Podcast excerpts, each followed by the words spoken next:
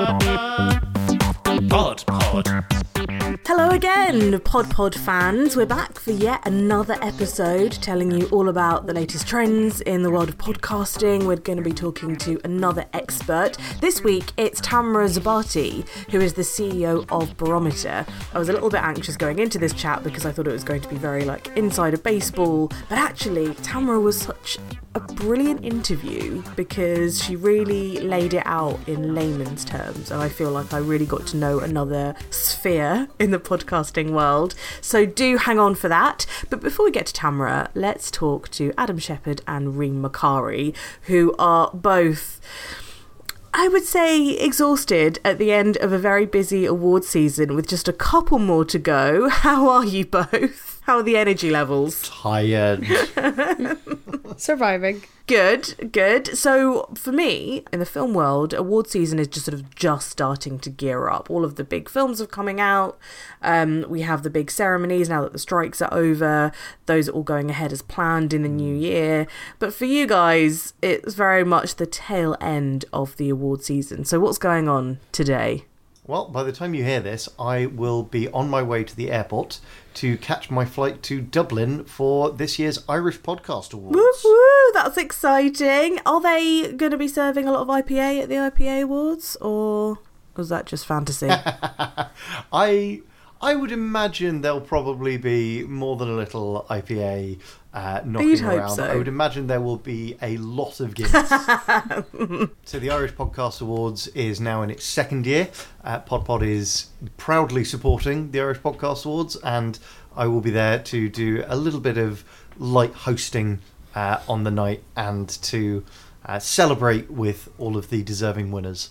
Reem, are you off to the IPAs, or are you very much enjoying them from home? I will be enjoying them from home. I'm not going to be uh, on a flight, but I will be attending the Audio Production Awards this week, which is on Wednesday. Wednesday. Um, so I'll be I'll be going to the Audio Production Awards, and that I think will be the last event of the season, apart from all of the Christmas networking events that are likely to happen in December.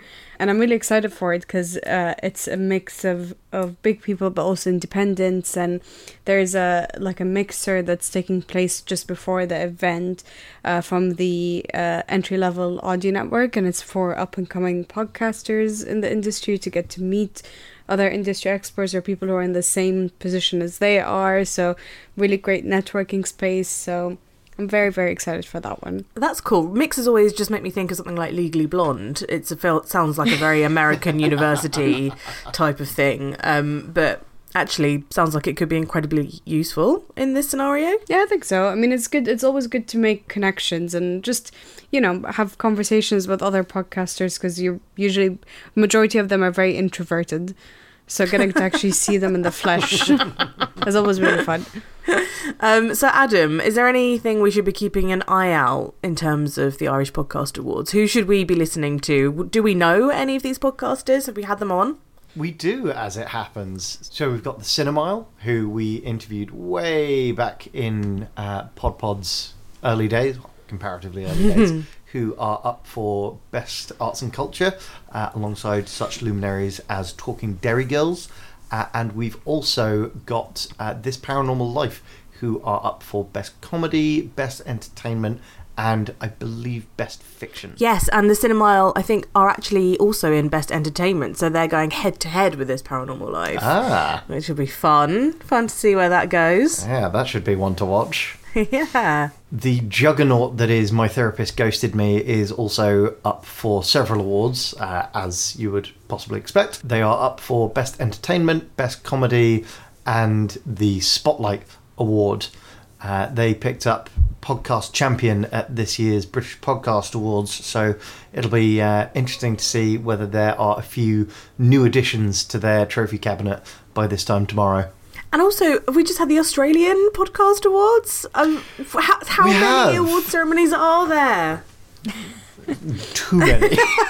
um, the Australian Podcast Awards uh, wrapped up by the time you're hearing this an hour or so ago. Wow. Uh, and we had a number of really top tier uh, winners in uh, in that particular ceremony. Uh, so we had the podcast of the year crowned, which this year was The Lawyer, The Sniper, and the New South Wales Police. Uh, we also had basically Besties picking up the Listener's Choice Award and Life Uncut for Podcast Champion. You can find full write ups of all of those on the Pod Pod website. So, Reem, as we've said, you are very much at the end of award season. I feel like you're probably best placed to let us know what kind of trends have you picked up on from, say, this year to last year in terms of award ceremonies, anything that you've noticed that has been completely different, things that have changed in the industry over the past year? Yeah, so I I went to the British Podcast Awards in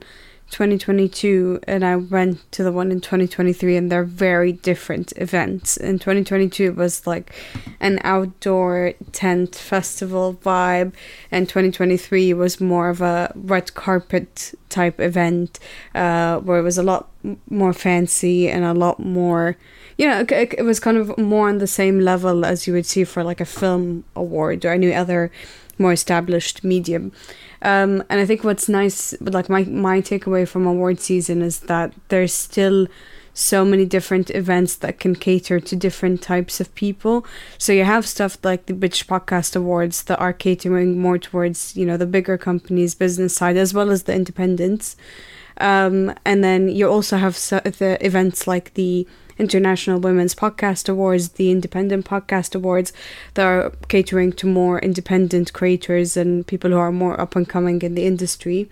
So I think it's it's nice that, nice that there's still a balance of both, um, and that it's up to the creators to decide what works best for them and what they want to apply for. Nice.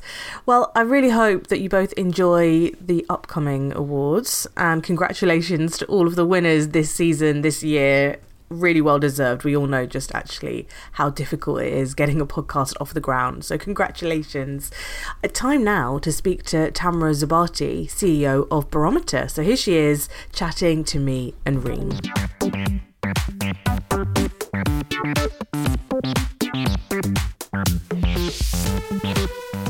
Tamara, thank you so much for joining us on Pod Pod. It's so lovely to have you on. Thank you so much for having me. I want to start with talking about Barometer. And for podcasters who might not be overly familiar with different technologies in the ad world, what does Barometer do? Great question. So, Barometer is a brand suitability and contextual targeting solution for user generated content. And podcasting is our kind of beachhead, it's our first market. Um, and so, basically, what Barometer is, is a machine that listens to all the podcast episodes and analyzes them for things that advertisers might be keen on understanding. For example, adult content or like the use of profanity or the presence or absence of hate speech or discussions about potentially sensitive topics like political issues or crime. Um, and in addition to all of those kind of, one could say negative contexts, we also measure for more granular kind of positive contexts. So we have like genres, for example, like society and culture, but what do those actually mean? Um, and so we add a little bit more granularity at the episode level and at the show level so that it's easier for advertisers to discover, plan, um, and target podcasts. Ultimately, our goal is to raise the amount of spend that's going into the podcast space, so supporting more creators. And we have a lofty goal of 10xing the, the spend rather than just doubling it as it's currently projected. That is lofty. I love it. Um, so when you, you, you first co-founded Barometer, um, what about five five years ago? Yeah. Was was brand safety a big concern for advertisers then, as much as it is now in podcasting? Um, so brand safety was born around the time that Barometer was born, but in a different silo. The term was coined in the context of a L'Oreal ad running on an ISIS video on YouTube. Oh, Um, and so brand safety refers to content that should not be monetized by anybody for any circumstances. And it includes ter- terrible, despicable content that I think we can all agree on as, a society. Like it's hard for us all to agree on things, but uh, like it's like child pornography, actual first person terrorism videos, like things like that, that really advertisers should definitely not be monetizing. Um, and and then along with that came kind of the space of brand suitability, where it was like, well, the thing happened and then it was covered on a news source. And what we started to see was 2018 was two years after Trump was elected in the States.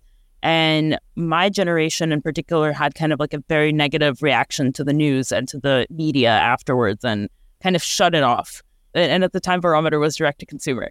So we sought to give people some like nutrition labels about how the information that they were about to consume was going to affect their minds. And we came at this from like, I'm a machine learning engineer by training, and I studied cognitive science in undergrad, and so did my co founder. We're also vegans. So we kind of like, like well, we're very careful about what we put into our body, right. but we consume content with our mind and it mm. will permanently affect how we experience everything else in the future. And so we felt like that was kind of a problem and that people needed a, an additional lens. And at the time, what we were measuring for wasn't quite like what is the GARM brand safety and suitability standards, which is what we measured to today. But at the time, it was more thinking about in the context of news information, what are the features that people care about? And it was like colloquialism, editorial bias, sensationalism. And so we were rejecting the notion that like one provider is good and one provider is bad, but rather embracing kind of article by article volatility and helping people kind of get a grip on the overwhelming amount of information that was coming at them. So even though it wasn't like directly brand safety the way that we define it today, uh, I feel like it was kind of in that same vein. What do you think are the biggest concerns that advertisers are looking for when it comes to brand safety? What are they trying to avoid? I feel like there's almost two kind of worlds. There's like the brand safety world and the brand suitability world. Brand safety, one could even argue, is part of the responsibility of the platforms like Spotify to not even platform content that is below that floor eh, of content that shouldn't be monetized. But in the brand suitability space, the space of all content is very vast, and what's appropriate for one brand isn't necessarily appropriate for another. So it really varies brand by brand, which is why it's hard to be like, this set of content is brand safe or brand suitable, and this set of content is not it, it can be as simple as like for one brand, they can't run on true crime and another one can. Where we come in is we kind of push the brands a little bit more. And we're like, well, you say you can't run on true crime, but what is it really that's concerning to you? Is it the adult crimes? Is it the really, really gory descriptions? And so that's kind of where we come in with some of the nuance. But other examples of things that advertisers could be avoiding are like political discussions. Um, sometimes, and the legacy of this technology is like keyword block lists in other channels, oftentimes advertisers have these rigorously curated lists of terms that they seek to avoid being aligned next to. And that is all fine in the context of like display and search terms and search optimization. But in podcasts, we can't like do that same thing because words have different meanings. And Barometer is not a keyword based solution. So we actually look at the context of the discussions and the tone of how those discussions are set for those reasons, we're able to give advertisers a little bit more of a granular interpretation of the things that they might be concerned about so that ultimately they can make an informed decision. How can AI figure out tone, the way that something's said? That's that's something I can't get my head around. You know, we're the beneficiaries of decades of research and even in like the last 5 years the scale of what we've been able to do is just so vastly different. We are every day can interact with these amazing new technologies. Like when you use Grammarly, it can give you the little emojis of what you're saying or how it comes off to other people. And I think it kind of uses a rather similar approach. And what's cool about tone is it's more than sentiment. Um, sentiment is nice, but positive, negative, neutral don't tell you if something is glamorizing or dramatic or informative, right? You really need a little bit more detail and so, for example, we're able to look at like true crime and understand is the crime being talked about in a glamorizing way? Like, are they making light of it? Or is it being talked about in like an appropriately dramatic, like negative way uh, with a lot of anger and shock? Or is it being talked about in like a very cold case, like informative way that one could even use to solve a crime in, in the real world? So that was kind of our goal going into this, partially inspired by our background in news and seeing that advertisers would just say no news. People, and honestly, this is just this is a terrible practice, but we see it time and time again. And even in the latest, we were just at Brand Safety Week. Uh, it's like a summit of all of the platforms showing off their latest brand suitability and safety controls.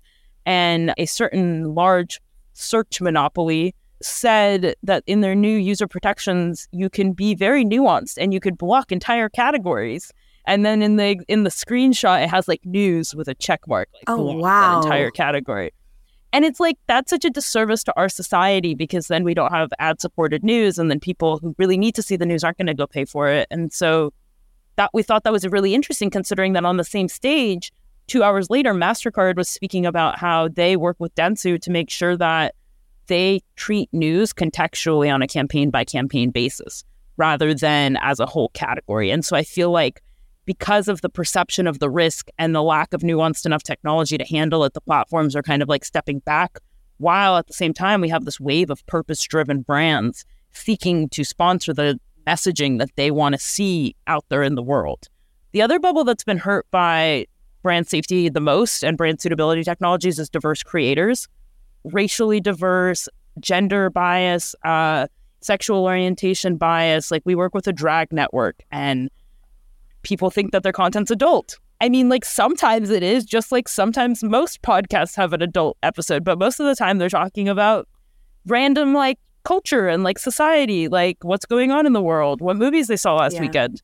And then another case is, of course, racial diversity. Like of course, keyword based technologies have a legacy of failing, like the Black community, for example.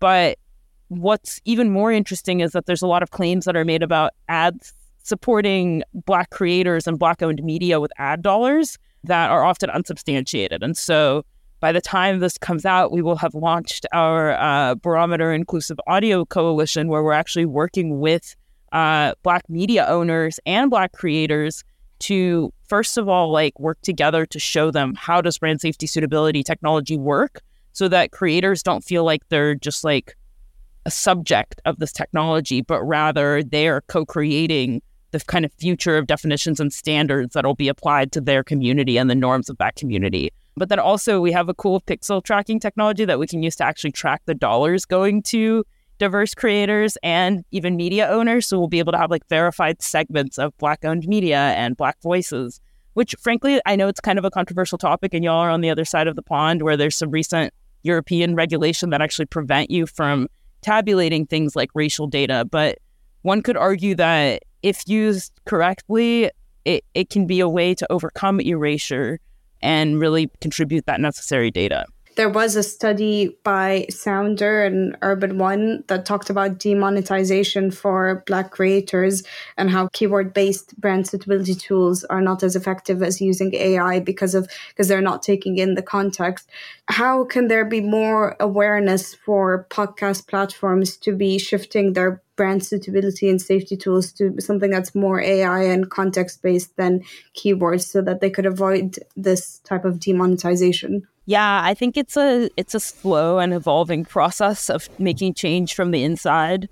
I mean, we work with like SiriusXM and Wondery and some of the largest podcast players in the world, right? So it's like I feel like they're taking the right steps to put their money where their mouth is. And I also feel like advertisers have been requesting more and more that this type of non keyword based technology take over because I think it really benefits the whole ecosystem. I think publishers are tired of their content being arbitrarily excluded without really solid data. And advertisers, they actually want to support diverse content. And sometimes they just don't have enough visibility into how their brand suitability decisions are going to impact what inventory they're excluding. I think that it's great that research is done that talks about this problem, but I also think that it's like, it's kind of a moot, point, like, duh.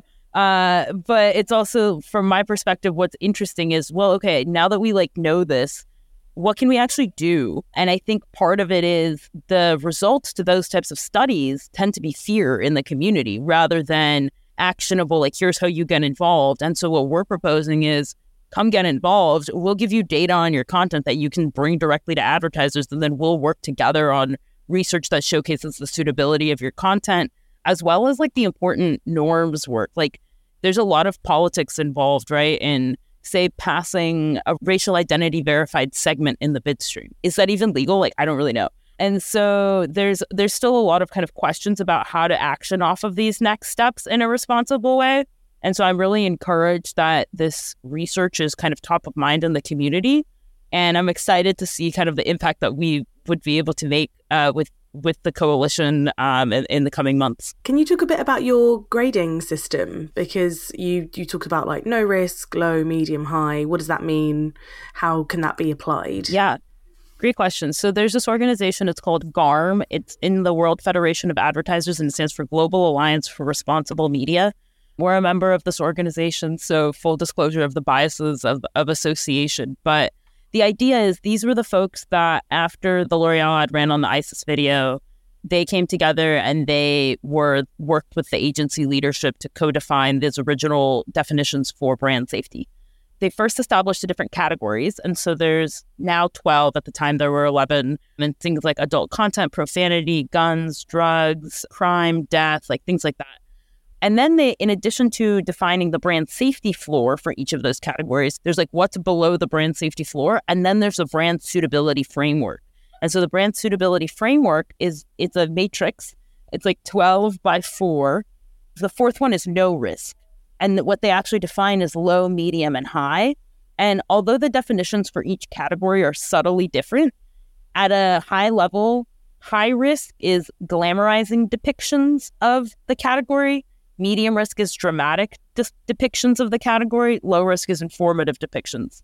One off one is political issues, in which high risk is negative or partisan discussions of the issue, in addition to being glamorizing. So that's kind of a weird one. And so what what's key is first of all, depictions, not discussions, not anything other than depictions. So the definitions were made with a very visual bias. And like the high risk for adult content still says full nudity. Uh, so for audio, it took us a moment to kind of translate the definitions. And so all we did was substitute the word depictions for the word discussions and then kind of abstract some of the more detail to like adult subject matter or like adult sexual explicit discussions, like things like that. And then the other part is global. They're really like Western centered, especially like even I would say US centered. When we started doing some content analysis in the UK, we had to enlist some local people to help us understand what the local language is like and dialects and things like that.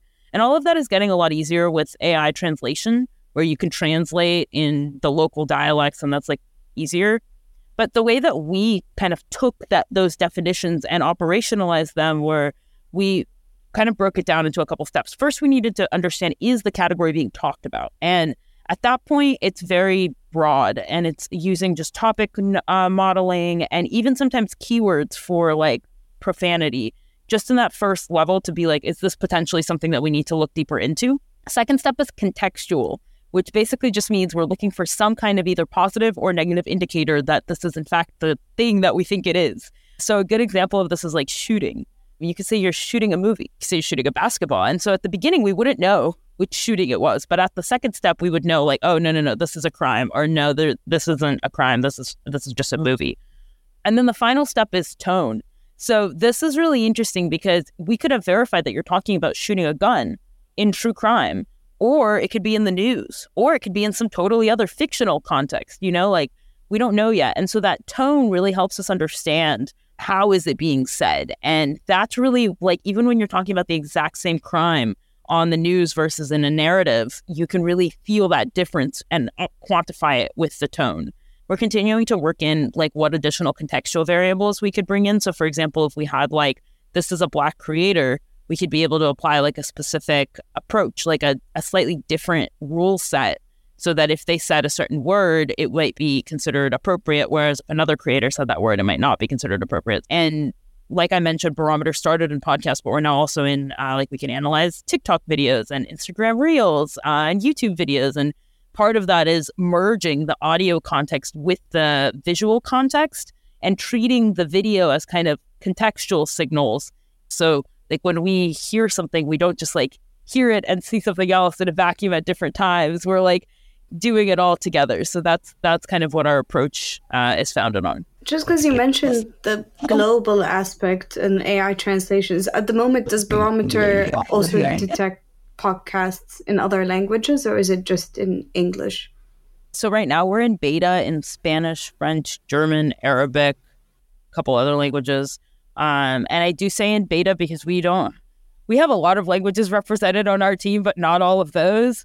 But we seek to follow the Grammarly model of hiring basically local computational linguists to help us refine some of the alignment required at the lower levels in different languages and in different communities. The reason that we've prioritized the languages that we have to date is because our, our publisher partners and our advertiser partners have deep knowledge in those markets and a desire to buy in those markets we just started in Arabic, and it's like a really interesting time to be looking into that right now. That's been a really interesting learning process. I mean, I'm I'm Arab, and there's like you know 10 different dialects in Arabic Exactly. alone. So each each different country is going to be saying something different, and it could be the Yeah. same words just said different ways. Yeah, and I didn't know this. In Saudi Arabia, they have some of the highest percentage of podcast listenership of any population. And they have a lot of local podcasts uh, where it's like they're not listening to how I built this. They're like listening to cool local content. But it can be quite hard for a Western advertiser who is global to understand like the norms of different cultures and communities. One of the things I was just think that just kind of came up was it when you're watching something on TV or if you're t- watching the news or anything, and um, the hosts are quoting somebody else, there are going to be like very obvious Yeah. markers as to it being a quote, not necessarily in audio. So how does that work? And in terms of them giving their opinion versus conspiracy or quoting something really extreme that they then want to analyze, how is all of that determined? Good question. The quotes thing has been something that we've had to have a POV on since analyzing news. The example I'll give is like all news providers from all sides directly quoting Trump. And what we found was it's an editorial decision uh, to include a direct quote. And if your direct quote is inflammatory and your direct quote is sensational, biased, hateful, whatever it may be, it's your choice as the platform to platform that comment again the way the barometer treats it is if you said it, you are responsible for platforming that content, even if you're directly quoting somebody else. And though we might not accuse you of perpetuating like a conspiracy theory or like misinformation, we would still flag the presence of that narrative in your content. Words have a lot of power, and it's really important to be diligent with your word. We we're really passionate about an- like non censorship. I'm from Eastern Europe, like I, I know about the horrors of censorship uh, and I really deeply value freedom of speech, but I also understand that freedom of speech is actually like rigorously defined and regulated. And I've been encouraged in podcasts by some of the editorial decisions that people make. You could bring on a controversial guest. For example, uh, we could think about when Kanye did his like infamous podcast tour and he went on like Lex Fridman. That was really shocking for a lot of advertisers. Our policy is just to try to handle it as a part of the content um, and to use the the methods that we have to understand and kind of contextualize that yes this is like being discussed this isn't necessarily the point of view of the author but it's still there in the discussion With the with the model that you use with using AI, do you find that there are any weaknesses with it, and how do you combat them if you did come across any weaknesses? i think one of the advantages of owning your own uh, technology from the ground up is we own our data and so we know what's in our data like we know what the distribution is of content that has different properties so that if we feel like our models don't have enough representation of one thing or another, we can add additional data so that the data set is balanced. It's just a continuous process of testing. Another thing that we do to evolve our representations is we track the discussions in media over time to automatically update our trending topics and continue to evolve as as language is evolving. Um, one other kind of call out here, there's this notion of like code words like the word unalived that's become something that's recently been on our radar like tiktok blocks mentions of death. Oh, I'm too old for that. yeah so this is like this is really interesting but like gen z the kids are smart like they they do all sorts of really interesting stuff to get under the radar of these detectors that they know are now kind of the the status quo. So i think that's also been a really interesting phenomenon that we've been seeing is like self censorship and self disguise of how you present what you're try- actually trying to say that continues to pose lots of fun challenges for for content moderators and brand safety technology alike bear with me here for this particular example. Um, Yeah. So recently on a reality show here in the UK, a contestant was incredibly popular, but but did end up getting voted out. But she was still received really well. And then all of these tweets were kind of unearthed from over 10 years ago, which were like really discriminatory, really horrible stuff that, you know, she'd written Yeah. a long time ago. And I, ITV, the, the TV channel, were like, this wasn't supposed to happen. You know, we, we have these independent verifiers set up so that they are supposed to kind of sift through this. So they were sort of passing the blame onto this company that they had employed Yeah. to do this exact job. So it just kind of got Wow. me thinking about accountability and where does that buck stop with you? So for you guys with Barometer, is it is it you? Is it the advertiser? Like how many levels are there? Who regulates all of this? good good question. So it's a self-regulated industry. GARM is a working group of the World Federation of Advertisers, for example. So it's not like a government body. It, it really is just advertising community trying to do right by the world, by society. Um, so we like to say the barometer is an insurance company and that our brand is like a bank. We have to be impartial. We're a common carrier. Um, that those are kind of our perspectives. Um, and so I think that it, it's ultimately our responsibility. And, and that's why we don't take it very lightly. Uh, we understand that no methodology is 100% perfect. And that's why currently, like our technology is mostly used by teams of skilled, talented, experienced humans. Uh, it's not designed to replace humans. Uh, the, what people were doing before Barometer was listening to episodes of podcasts on their time, on their vast fair time, to try to evaluate whether a given show could be perfect for a given campaign by listening to maybe two minutes of two episodes. And so we felt like that wasn't ideal either. Um, but use automation, but don't use it just blindly. But ultimately, we we take very strong responsibility, and like we understand that ultimately it's our job to protect, in this case, both the advertiser and the publisher. One of the things that varies is like how far back uh, advertisers care about going or what their policies are about like forgiveness or changes over time. And so we worked with an, an advertiser recently and we had to analyze a network of thousands of creators to understand if any of them had ever been associated with a laundry list of different crimes. And I say the word associated not convicted. And so it was like anything, anything that could be remotely considered related. And we found like 13 out of thousands. It, it's a lot of responsibility because these brands are worth so much and brand trust is so hard to build and so easy to lose. And one one other thing is we we hire very serious people. I would say the defining adjective to describe the barometer team is serious. uh, our principal AI engineer before she joined Barometer was at the FDA predicting when pacemakers were going to fail in live humans. Oh my god! And before that, she was at NASA. So like, oh, uh, we. That's a really interesting shift and a really interesting jump. Are you seeing more of that? Like, is podcasting as a medium and advertising space and podcasting being taken more seriously now than before? I, yeah, th- I would definitely say so. I think even in just the last year, we've witnessed a huge transformation in how brands think about the podcast mm, opportunity. Mm-hmm. I, if you look at prime time viewership numbers on major linear TV channels and compare them to the top podcasts, there's no comparison. um, our generation is tuning in more and more to news, long form spoken word that's not paid for and bought. But like to just get into the numbers a little bit, this mm. year was the first time that brand spend surpassed performance marketer spend in podcast. What does that uh, mean? which, so historically, podcast has been kind of made by performance marketers, and performance marketers are very savvy and shrewd marketers seeking to get the lowest cost for new acquisitions. So all of their metrics are what we call bottom of funnel. They're really interested in that conversion step. And podcast has been a really great medium from that perspective because it provides kind of that personal endorsement that can help get people over the line. What national brand advertisers want, conversely, is brand awareness, brand consideration, those top of funnel metrics. What you could think of as kind of like that subliminal messaging that gets you kind of aware that that brand exists so that when it's time to consider what you're going to do, that brand will come to mind. And I think what we've shown as an industry over the last year is that podcast can allow you to reach new audiences with a level of authenticity that isn't available in other media types. And that's been really exciting for brand advertisers to really embrace.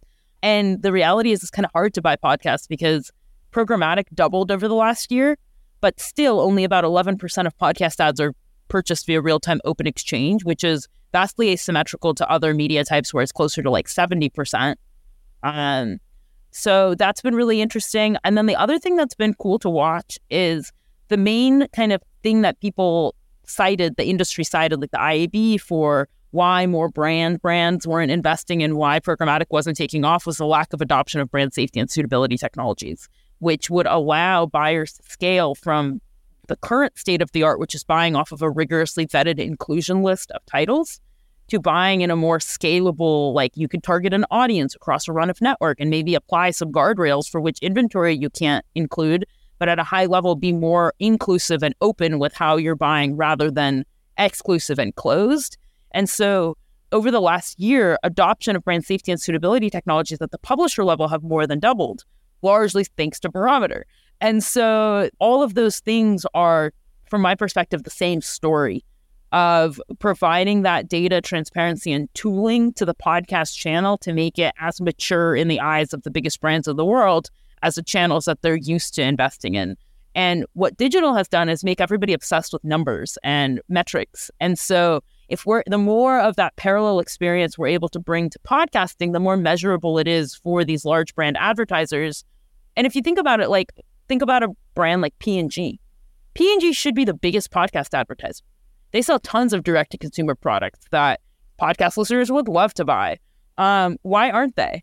Right? Like that's the question that keeps us up at night is like what is required for P&G to scale their podcast buys? And a big part of that story is brand safety and suitability. So check in with us in like a year and we'll tell you where we're at with with that initiative. If you're talking to a, an advertiser and they think that their product might work really well in a certain um, podcast, would it be an issue if they wanted to take it out of one particular episode? Like there might be, it might change episode to episode depending what they're talking about. Because obviously, I know true crime is broad, and you know you might be talking about certain topics yeah. quite regularly, but not that's not necessarily the case for all genres. So how does that work? So that's pretty much the vision: is episodic uh, targeting and anti-targeting. Mm-hmm. The reality is that today, because of that legacy of buying based on an inclusion list, mm-hmm. folks typically approve or unapprove titles at the title level, right? Not at the episode, episode level. Yeah. Okay. So most often, like it's it's. I don't think I've ever seen somebody include an episode of a show that's otherwise excluded. Mm-hmm. But I've seen it happen the other way, where if the show is included, they might want to block a specific episode. Mm. Like on Lex, they might want to block the Kanye Lex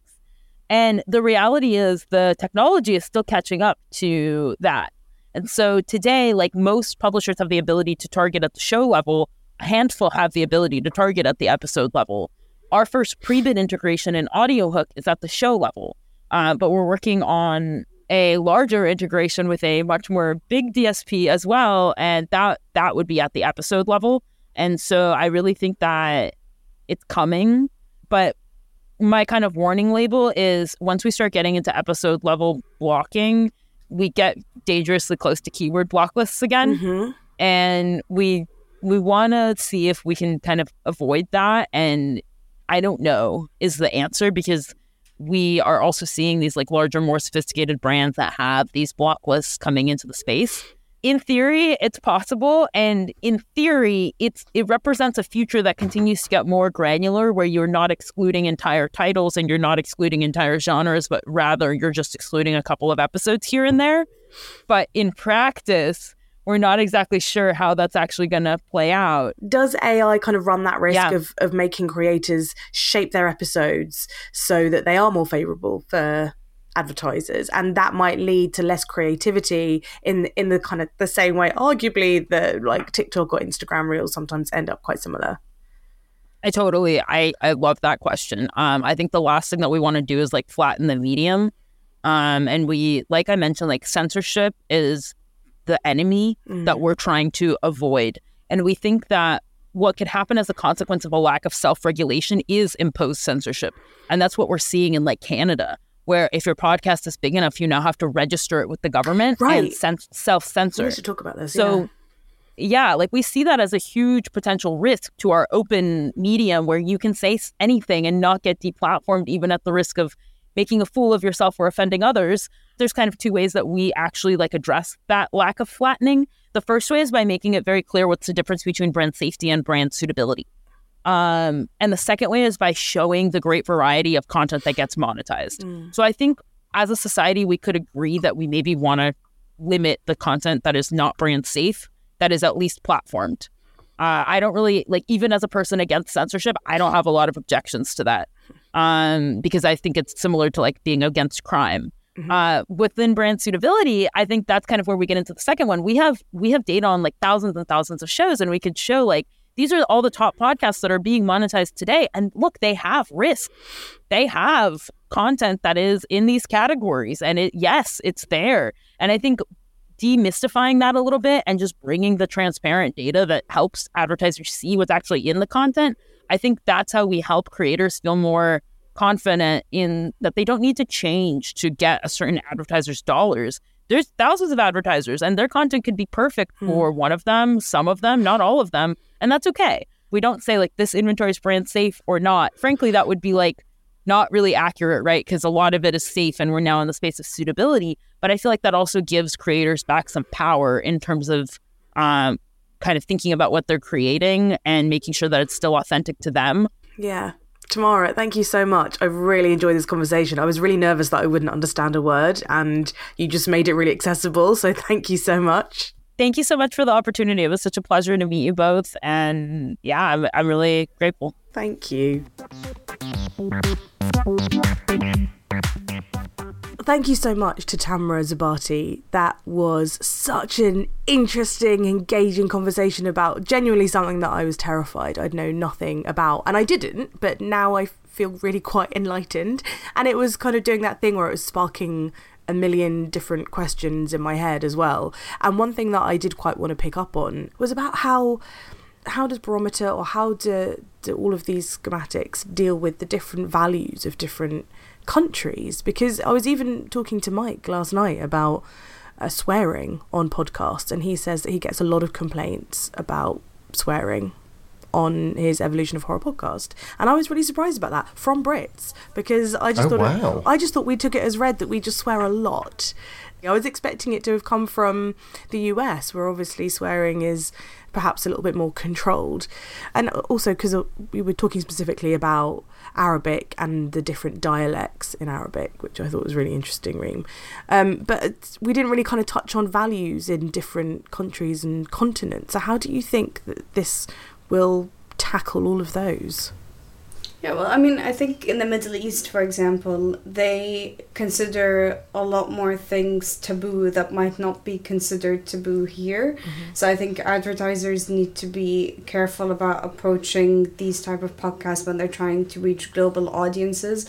The culture is very different. So Barometer did say that they're um, working across different languages, which is currently in, in beta mode. And Tamara said about working in those different countries in different languages and making sure to have um, freelancers there that are working with with them on the technology because they know what the language is like and what the different dialects are like and what what different things work for their culture that might not work here. And i think it's so important to have that human aspect when you're creating this type of technology because as g- great as ai is and as uh, adaptable as ai is you still need to have someone doing some of the, the manual labor to just make sure that you know those things make sense and that you're reaching the right audiences especially when you can't do it on your own Yes, like the initial programming, right, needs to be done by the right people. You know how um, Tamara was talking about the, the different grading systems, so no risk, low, medium, and high for all these different areas.